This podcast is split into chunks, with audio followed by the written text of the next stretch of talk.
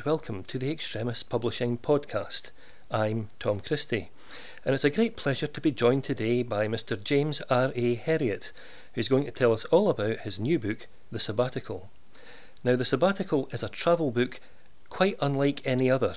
It has a unique quality which James is going to tell us about today, and I'm delighted to speak with him about the project and the inspiration for the book to come about. So, James, thank you very much for agreeing to talk with us today. Thank you, Tom.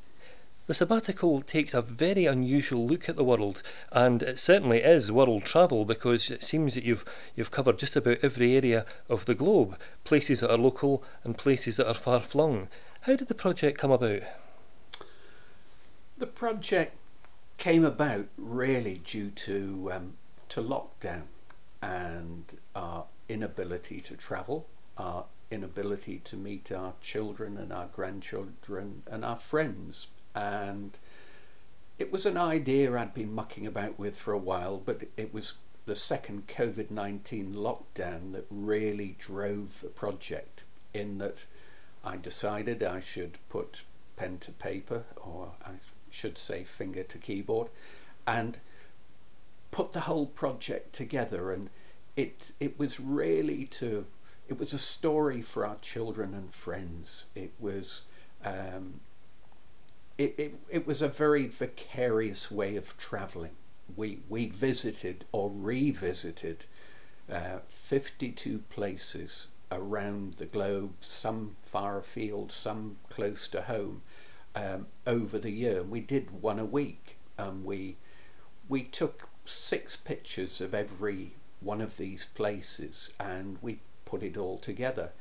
It was very much, it was more than just the places, it was trying to demonstrate the experiences and the people we met and how lucky we'd been in life over many, many years. And I suppose with our children, there was a message we we wanted to impart. You know, the world, the world's your oyster. Do with it what you can, with an open and inquiring mind. And we've been very, very lucky to meet such a broad range of people um, and see places. Um, they vary from very local, my hometown of Berwick upon Tweed, which I I adore. It, it um, it's a gem. the Scottish Highlands, we've been very lucky to go there so many times over the years. But so lots of local things but also we've been lucky enough to travel in Australia and we've we've been round the outback, we've been to the rainforest, we've been to the islands, um, we've been to New Zealand, we've we've had some fairly amazing experiences. Um, New York, um, some of them are rather deeper. New York, we went shortly after 9-11 and we, we saw the the devastation that was caused. And we went back a few years later when my son and daughter in law were working there, and we went to the, the 9 11 um, Memorial Museum.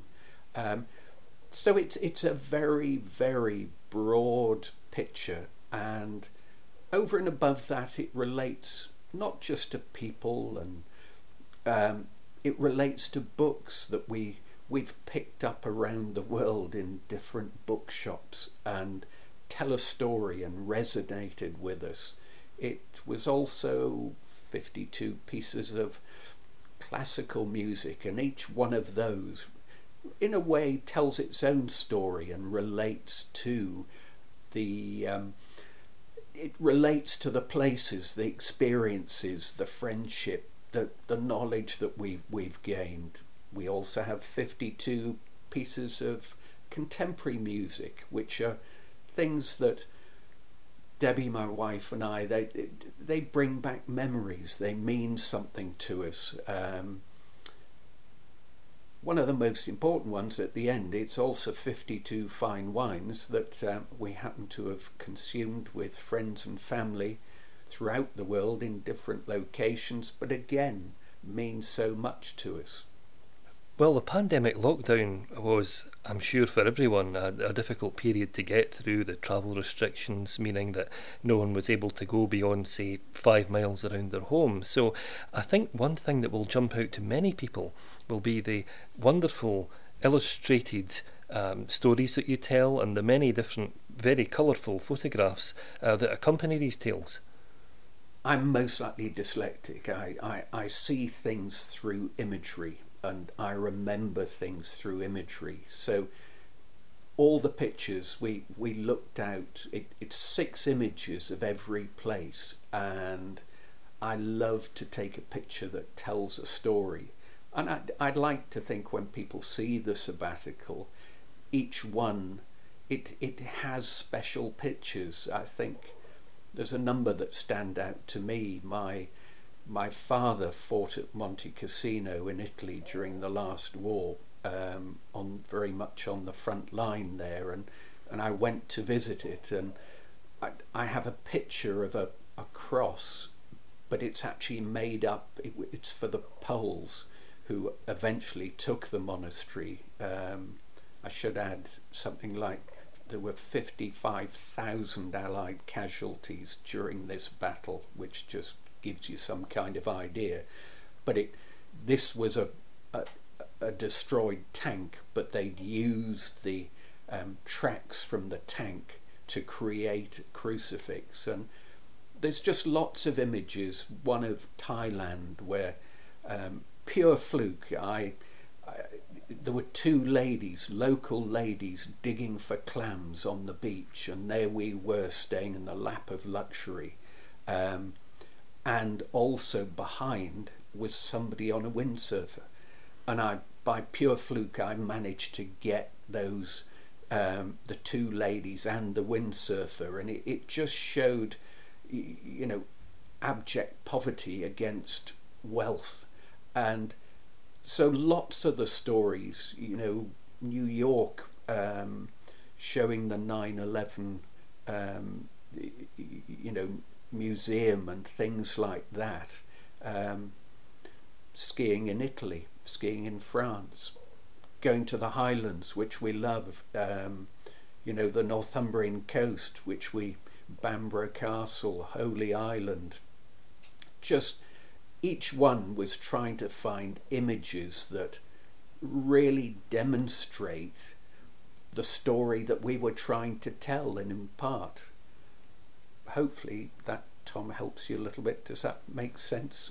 Absolutely, because one of the things that certainly jumped out at me when I was reading the book was that incredible juxtaposition from places that many of us will find familiar to places that perhaps will be less familiar to readers. Um, you mentioned New York, which uh, it might not be the capital of the USA, but it's been called the capital of the world because of its sheer cultural relevance. But then you mentioned places like Lindisfarne and Chillingham Castle, and most especially Berwick on Tweed. Um, now, having lived there, it's a, wonderful, wonderful place, and I would certainly recommend anyone who hasn't been there uh, to visit it. And if you have been there, I would recommend you come back and visit it again because there's always something new to find out in Berwick. Um, now, Berwick has been called not the Venice of the North, but the Venice of the Far North, um, and only Jerusalem has changed hands more regularly. Um, so, what was it about the local area that uh, that attracted you to to write um, about it in the book? Well, I I was actually born in Berwick, um, in Castle Hills, which at that time was the maternity um, hospital. So I go back an awful long way we actually were brought up in a little village five miles up the river. I'm lucky enough, I, I went away and worked in London, I've worked in different places around this country, but we've been back in the borders since our, our daughter was born.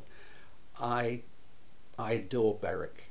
I have um, a real affinity to the place. Um, for my sins, I was actually on the Berwick upon Tweed Preservation Trust for 16 years. I was chairman for eight. So I've watched the change over my life. People, um, people don't understand just how desperate things were in Berwick in the 50s and 60s. And I, I look back at the people who started the Preservation Trust. Funnily enough, it's 50 years old this year. But at the time it was formed, Berwick was reputed to have um, the largest number of buildings, listed buildings, at risk in the whole of certainly um, England, if not the whole of the UK. And I look back at the work that they've done, and if you, Berwick's a very special place. If you wander round, because it's a walled town, it's it's got the only set of um, Elizabethan bastion walls in the whole of the UK. You know, there's only a, a handful around the whole world. It's very special. You can walk round the walls and and see a very special place. And as I say, I I watch it change. I the work that the local builders, local residents restoring buildings, I've I've watched it over many many years, and it it just gets better and better. Um, it is a special place. Uh, it, it it means an awful lot to me, and I've travelled, been lucky enough to travel to an incredibly varied number of places and see different things.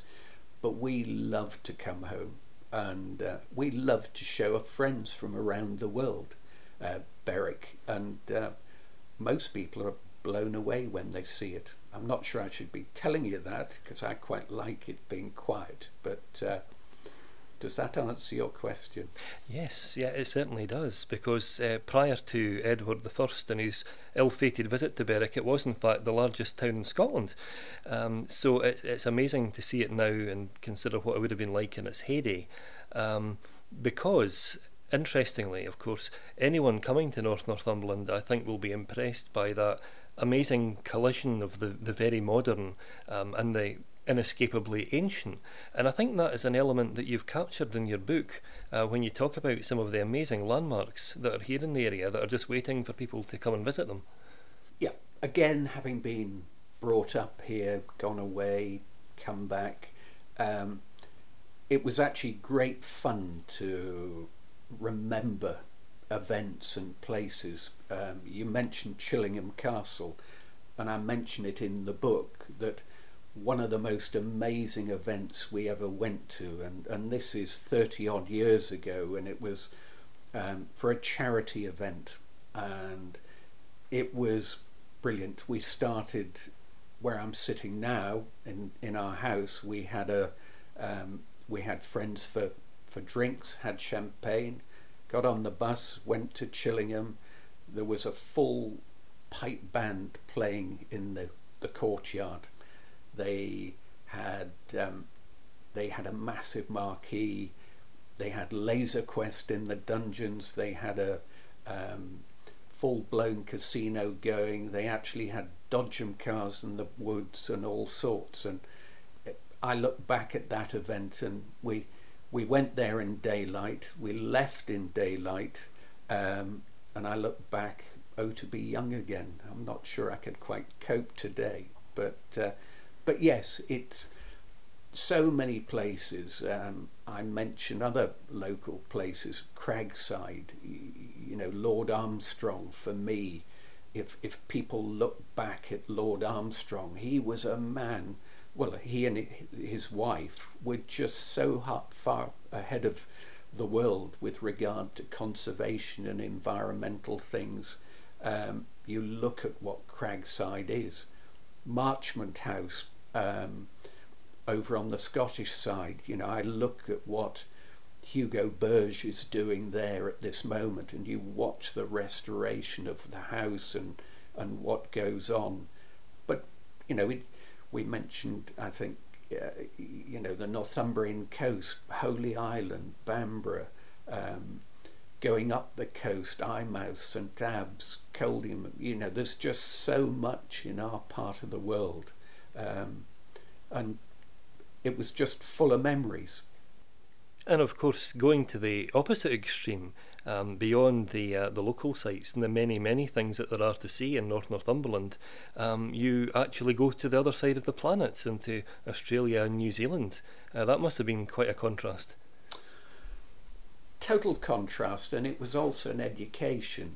Um, my my aunt and uncle um, and my three cousins went to Australia as ten pound poms in the sixties, and um, it sadly my cousin who who married a great great friend um, Penny and um, he he died many years ago but we picked up our relationship you know a couple of decades ago. And and it's really through through all our Aussie mates that we we've learnt so much you know the whole um, Aboriginal thing you know I wasn't taught anything of these things and um, we've been lucky enough to go round the outback go to the rainforest um, see different things but uh, I've read I've read a lot of books. Um, a favourite bookshop of mine is in Albert Park in Melbourne and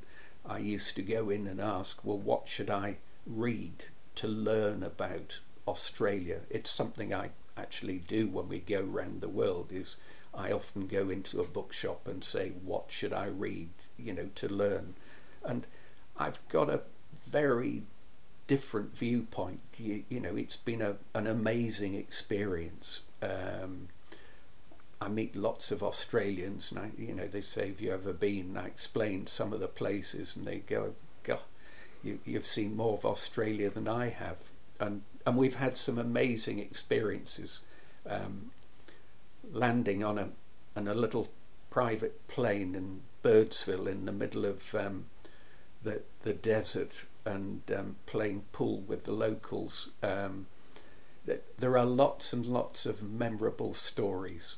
Um, New Zealand would be the same. We great great friends um, took us on a whistle stop tour, and um, Dee's actually a, a, a Kiwi, so we just went from one party to another to another. But places like Stewart Island, which you know the the last inhabited island before Antarctica. It's it's fascinating to see and tiny population um, going up the Waimak in jet boats and whatever with a bunch of mad Kiwis. We there's lots and lots of stories that um, and um, it is learning. It, it it's been a the sabbatical was an education for us and, and, and going back over time and what we've learned and trying to pass some of that on to our children and grandchildren and hopefully encourage them one day maybe to visit some of these places.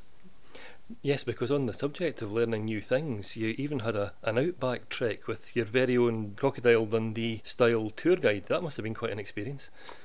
It was. That was Shane. We were in the Daintree rainforest up on um, Cape Tribulation, Weary Bay, where Captain Cook and his boat um, ran aground.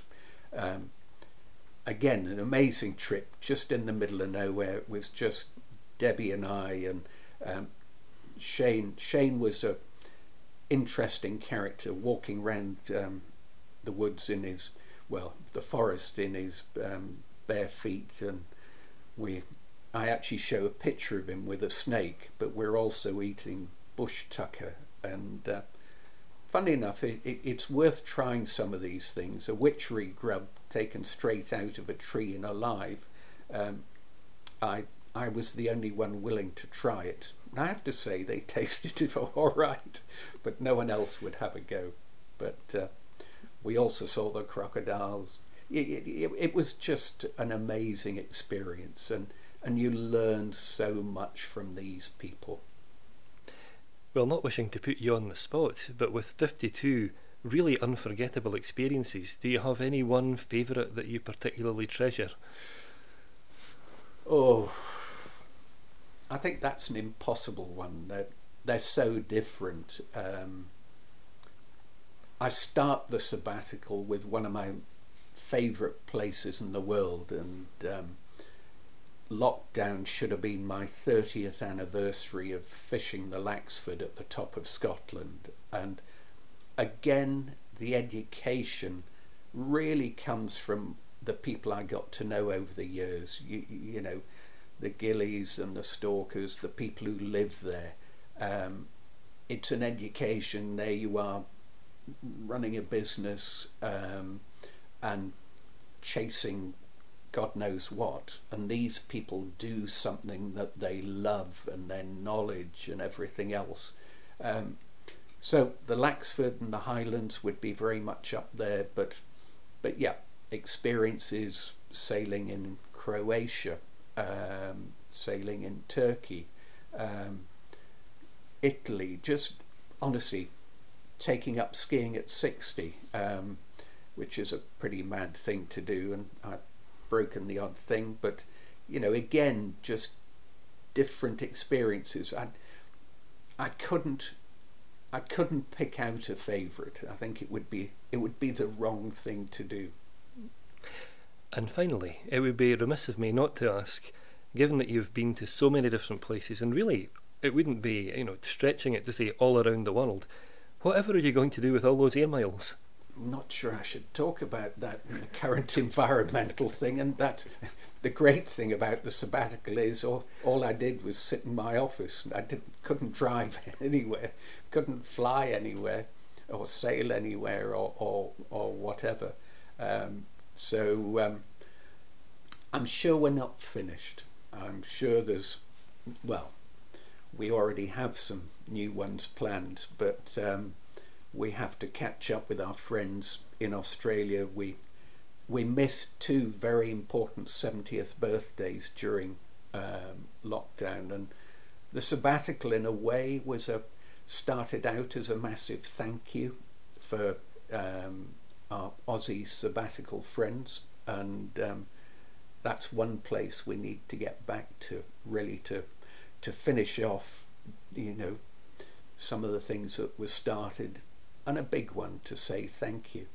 Well, James, thank you very much for having taken the time to join us today and to talk about your book. Certainly, I, I can't begin to say how many things I learned about world travel from having having read it, and uh, certainly felt immersed with all of the, the different visual guides that you gave to the many different places that you've you've visited over the years. So, thank you very much for sharing that with us, and for talking a little bit about the experiences that you've had. It's been a great pleasure, Tom. Thank you. Sabbatical is available to buy from all good online retailers and independent booksellers worldwide. Thank you very much for having joined us today. I hope that you'll tune in again soon.